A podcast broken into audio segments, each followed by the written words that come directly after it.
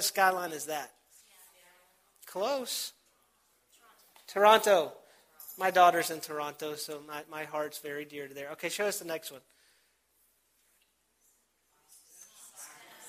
Chicago. Oh, I heard socks. You guys are awesome. I know. Well, it says we've got socks here, but but there's Boston Red Sox because I heard Boston and Chicago. But see, here's the thing: uh, the city, these skylines, they're a city that is lit up. And, and what Jesus is telling his audience here is, you are the light of the world. A city on a hill cannot be hidden. Which means Jesus says, when I enter and I am the source for this light, and you understand that you are the light, then people are going to see you. There's going to be hope given. There's going to be people that God brings into your life that are weary, that are tired, they're exhausted, and they start to see this light on a hill, and they get courage. They get hope. They start to experience peace. There's something peaceful about being on a long road trip, and you start to see your destination. You start to see those lights in the distance. And what happens is you get re energized. There's hope coming. You see, in, in the first century and even before, cities would be built on a hill and lit up to show the power of that city. And the cities that were on top of hills were primary targets in a takeover to be conquered because of their location, because of the visibility, and because if they could take that city on a hill, it showed power of the conquering army. Think about it this way. Here you've got this group of, of Jews sitting here that understand and have seen cities be conquered. And Jesus is, is saying, You're a city on a hill, it can't be hidden. Think about us as this city that Jesus has conquered. And now he provides this source of light. There's no blackouts with God. You know what blackouts are caused from? It's a lack of power and resources. And with God, there's an unlimited supply of power. Resources are never an issue for God. And so when he says you're this city on a hill, then he's asking us to let our light shine so that people traveling through life can get hope, can have a place of rest. This becomes a safe place on Sunday mornings that whatever is going on in life, you have a place where you belong. You have a place where you are loved. You have a place where there is grace and there's peace, there's mercy, and there's someone here to give you an encouragement Think about this. When do city lights shine the best? Against the dark backdrop. Sometimes God says, I'm going to put you in a dark place, but man, it is going to shine. And He becomes our source and begins to shine His light through us.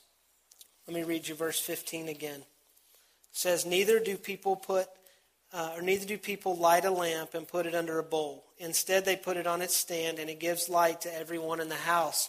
Um, let me show you a picture of the lamp that they were that they were seeing. This is a first century lamp. It's basically this beautiful bowl that they would put oil in one side, and on the other side an animal hair wick, and they would light it.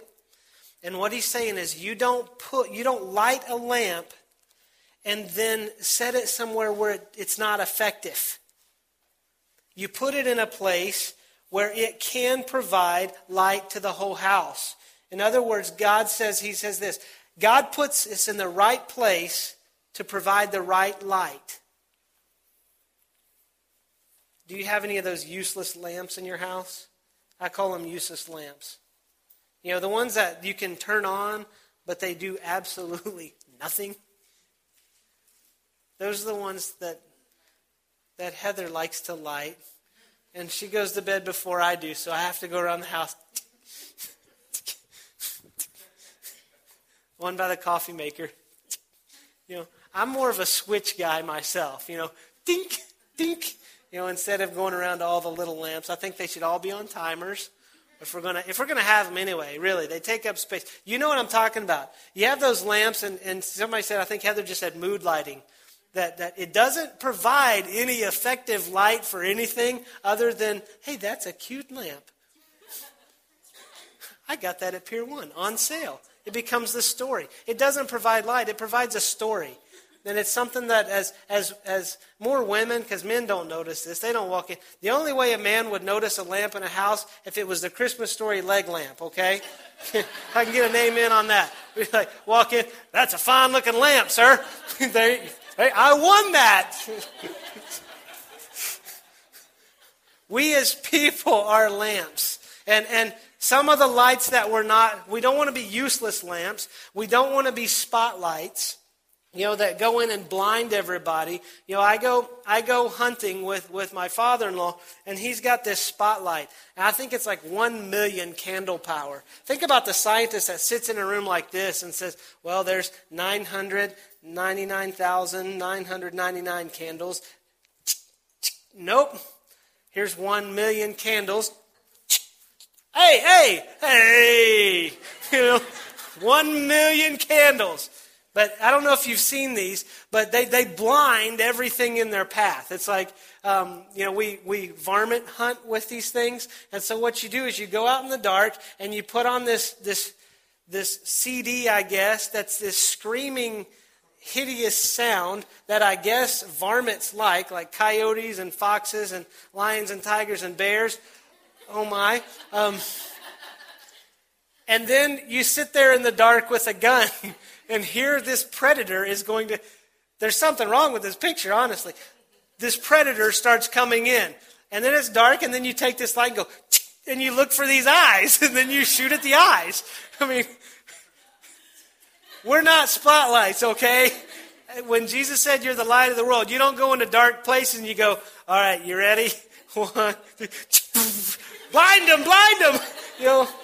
And then we become we become this nuisance, and that's not it. We're also not, um, I, I went and got my oil changed the other day because this light on my truck came on that says maintenance.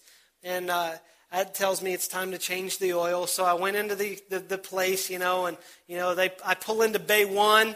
You know, I don't know, eh, ladies, if you've experienced this, because I take our cars to get changed, but this is just, it makes you feel kind of manly, the NASCAR feeling. You know, pulling into Bay 1. You're like, yes, I am you know, and you get out and they're like, clear on bay one, raise the lid, you know, pop, pop, pop, and they're just pouting off all these orders, dropping it all, and then they go and then like, clear to add, check on bay one, and then they, you know, and they're like, clear to start on bay one. You're like, yep, that's my car, you know. And then you get in, you just have this manly experience. I think if I were going to tell um, these, these oil changing places how to better market, make the man feel more manly when he walks in. Let me play with an air gun or something. Or just walk in and have two guys jump out and go, woo, woo, woo, you know, then I just, oh, hey, it's my truck right there. And the guy says, Would you like the window sticker?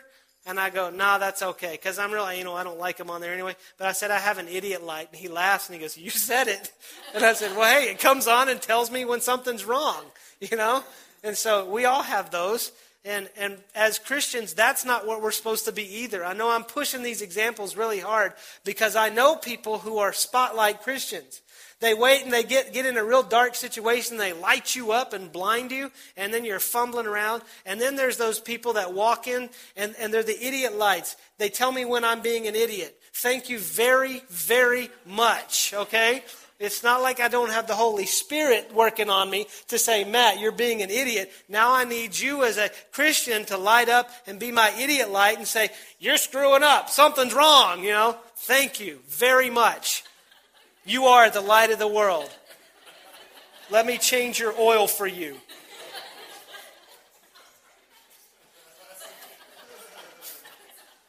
That's preaching right there, by the way. But as a Hebrew sitting there listening to Jesus, they would be understanding that as Jesus talks about light, they begin thinking of this word truth. Because there were, there were people in that time that the Pharisees, a good rabbi that had built a great following, they would be given this nickname, a son of light. And they would be preaching truth and they would be driving truth. And so, to those hearing in this Hebrew context, would understand wait, Jesus is talking about light, but I also understand that light equals truth.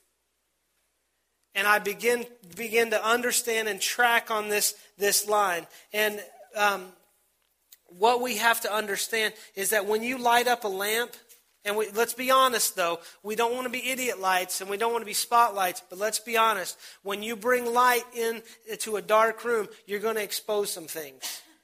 And so let's understand that when we do turn on our light, that we do expose sin. But here's where I'm going to give us all a very big caution. When I turn on a lamp and I expose maybe a dirty floor, maybe I expose something that shouldn't be in the room, what else gets exposed? The lamp. And so we've got to understand that if I'm going to walk into a room and turn on the light, yes, there may be some sin that gets exposed, but also I'm exposed as well. And so instead of me trying to be a spotlight or an idiot light, let's work together to deal with issues in a holy and godly way. Instead of pointing fingers and, and just being just really just rude people, let's be love. Let's be light. Let's deal with the truth, but let's deal with it in love. Remember, I said this a couple weeks ago. Most, most of the persecution that comes on us as Christians is because we're jerks. What if, what if we actually subscribe to this philosophy called reverse hypocrisy? What if, what if we thought of other people as so much better than us that when our lamp comes on, they go, Really, Matt, you're not, it's not that bad. And they begin to see that Christians really do, when they, when they are the light of the world, they understand that it first exposes us. And so I don't walk around with my finger pointing, going, "You're, you're that's sinful. That's awful. That's just terrible." You know, I'm, I do not want to shine my light there because I don't want to see that. How about we shine it on us? And then a world that, that gets, gets washed in the light that we bring into a situation, instead of us seeing their sin, they see us trying to deal with ours. There's something welcoming about that. That's, that's part of that Me Too philosophy. You know, you don't want to point and say you, but say me too. I'm dealing with stuff too. And then what Jesus is saying is this lamp provides light for the house. You don't put it under a bowl. Some scriptures or some translations say you don't put it under a bushel. You don't put it under a clay pot. What this is, it's a measuring bowl for the house. And what would happen is at night, if you had to get up to go to the bathroom, there were no night lights. You know, the little Indiglo gel night lights that light your way to the bathroom and you know you can find your way in the dark. They would take this measuring bowl and put it over the lamp to shade it so that just themselves could see their way. And then when they were done they'd let the bowl go all the way over it and extinguish the lamp.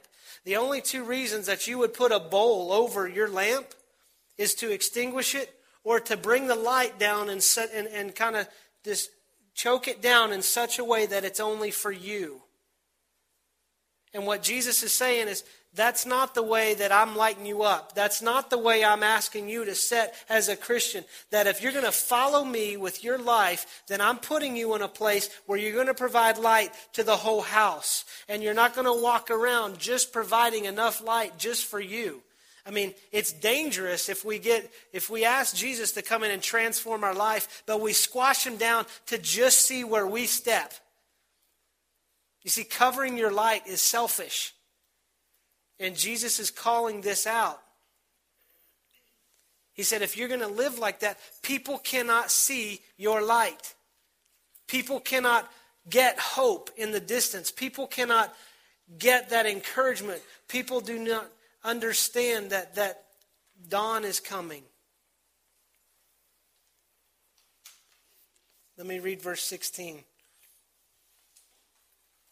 In the same way, let your light shine before men, that they may see your good deeds and praise your Father in heaven. This verse can get a little confusing when you turn over to Matthew 6. I'll, I'll just read you a little bit And I'm not doing this to confuse you, but so we can teach what Jesus is really saying. Be careful not to do your acts of righteousness before men, to be seen by them. If you do, you will have no reward from your Father in heaven. And then Jesus hits this again in chapter 6, verse 16. He says, When you fast, do not look somber as the hypocrites do, for they disfigure their faces to show men they are fasting. I tell you the truth, they've received their reward in full. So is Jesus saying something that's a little contradictory here when he says, Let your light shine so that men see your good deeds? No. What he's really driving home is that so your Father in heaven gets praised. You do what you do to give glory back to God. As a church, we do what we do to give glory back to God. In my family, I do what I do to give glory back to God. If you think about it, I, I can do some really good things, but, in, but those good things are really what God is doing. It's when I step in the way that it becomes a little less good. You see, good deeds are not my gift to the world, they're God's. And so when I get it right, if you're like, hey, Matt, Matt got it right, that's God. Matt didn't get it right. That's Matt. It becomes this idea of reflection. You got this mirror when you came in. I know you've been holding it and you know re- reflecting light. Like, but take this mirror out. There was a, a philosophy professor one time at a, at a school. And a student came up to him and said, Professor, you've taught philosophy, you've studied philosophy, we have a question for you. What is the meaning of life? That's a loaded question, really, if you think about it. And the professor thought for a minute and he said, You know, when I was a kid, we were very poor. We grew up in the city, very poor. And he said, One of the games we would play, we would find a broken mirror. And we would all, as kids, take pieces of this broken mirror. And the game was to, to, to reflect light and get light to shine in some of the most obscure places. And whoever that day could get the light to shine in the most obscure, the strangest place, won the game. And he said, all we could do was reflect the light. And he said, so the meaning of life is this your mirror is going to be filled with something. What do you fill it with? And he says the mirror is going to be filled with some kind of image. Whose image are you filling it with? You see, because God wants to use us in such a great way, but he can't use us if our mirror is full of our own image. If you think about using a mirror to reflect light, to reflect light, you have to face it.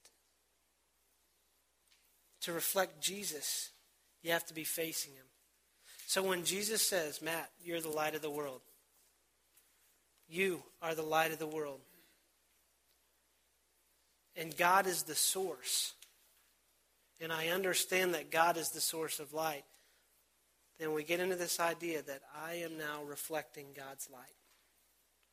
And in order for me to reflect the image of Jesus in my family, in my job, in my community, in my church, I've got to be facing Jesus. And it's those moments that when I don't face Jesus and I fill this mirror with some other reflection, that what I do becomes less God. And so when I do a good deed, when we do something that is of kingdom value, it's God's reflection. It's God filling this mirror so that I can continue to live and be who he says. Jesus said in John 8:12, he said, "I am the light of the world." And what he tells his followers is that you've got to be near me to have this light.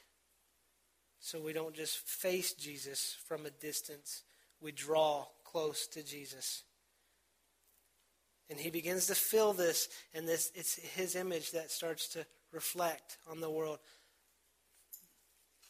a bit of study, the greatest, most brightest light on planet Earth is located on top of a pyramid in Las Vegas, on the top of the Luxor Casino in Las Vegas. Brightest light in the world. It's I've got the notes here. It's 41.5 giga candles, not 1 million candle power. 41 and a half giga candles. I can only associate that like bytes, like byte, kilobyte, megabyte, gigabyte. It's 30.2 billion lumens. This, this projection, this projector that projects this image, is 3,000 lumens. So when you think that in comparison, that's one bright light. It's the only light that can be seen from space. Brightest light on the face of the earth. And what purpose does it serve? If you ask the air traffic around it, it's a nuisance. If you ask the Luxor, it's very expensive. So you have this light that shines, and all it does is provide a nuisance. It's very expensive, and all of this to draw attention to itself. When Jesus says, You're the light of the world,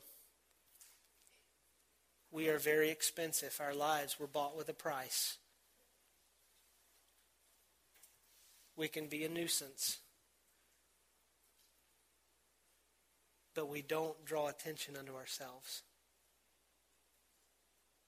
And Jesus comes in and provides that light so that people can see the life we live, so they can see this Savior that we follow, so that the image that's reflected in our mirror becomes reflected on them and becomes reflected on this world.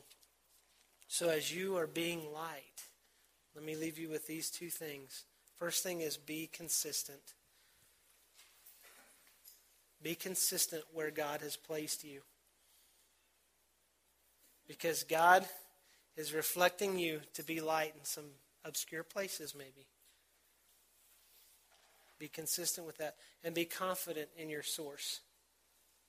When God calls you and He reflects you and, and puts you in this place, know, know that He is your source, that He will provide. So stay consistent, stay confident, be steady and humble. And I say that because a lot of times in churches we can get very fired up. If you think about a light that gets very fired up and bright, it goes out and we've got to rekindle it. That's why, as churches, we have to say, we're going to have revival. It's because we're trying to get our lights back going. Just be steady, be consistent, and be confident in your source. But as we leave here, understand that God has called us here for a purpose. He's put us in this community, in this place, for this time to be light and to put us in dark places, to shine us in some obscure, dark places, so that Jesus' image and his light can be reflected to the world around us. And he gives us the ability to do that, he gives us the power to do that, and he is the source for that. So let's be consistent and let's be light. Let's live light. Let's pray. Father, we, we love you. I thank you so much for this opportunity to, uh, to be transformed by the light of your word and by the truth of your love for us. And Father, we just ask that as we um, hear straight from you, Jesus, that we are the light of the world and that you desire us to be at a place where people see us and receive hope and receive strength and receive uh, encouragement for a journey that you've called them on. God, that you have placed us to give light to everyone around us. Forgive us for the times that we've squashed that. Maybe we've gotten intimidated. Maybe we've gotten scared. But God, forgive us for the times that we have squashed that light. And Father, help us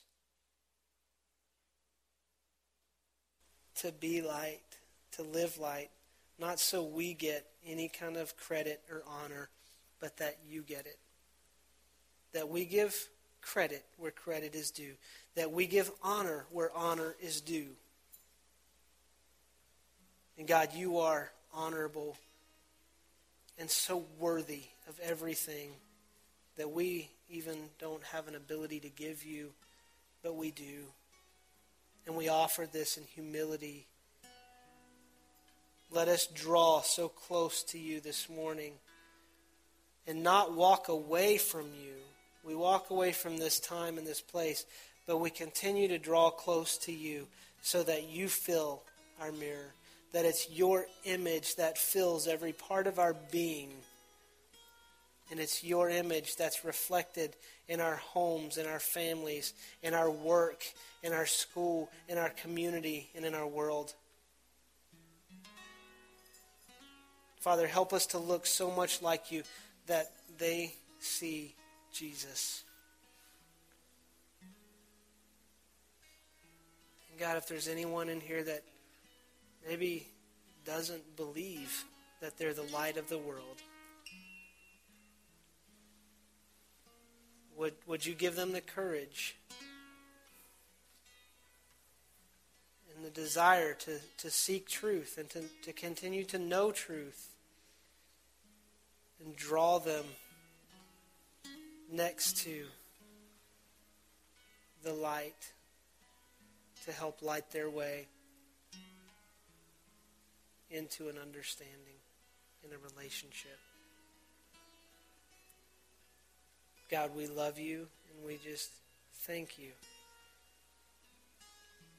that you consider us worthy to light your world. We're humbled and we're honored. In Jesus' name.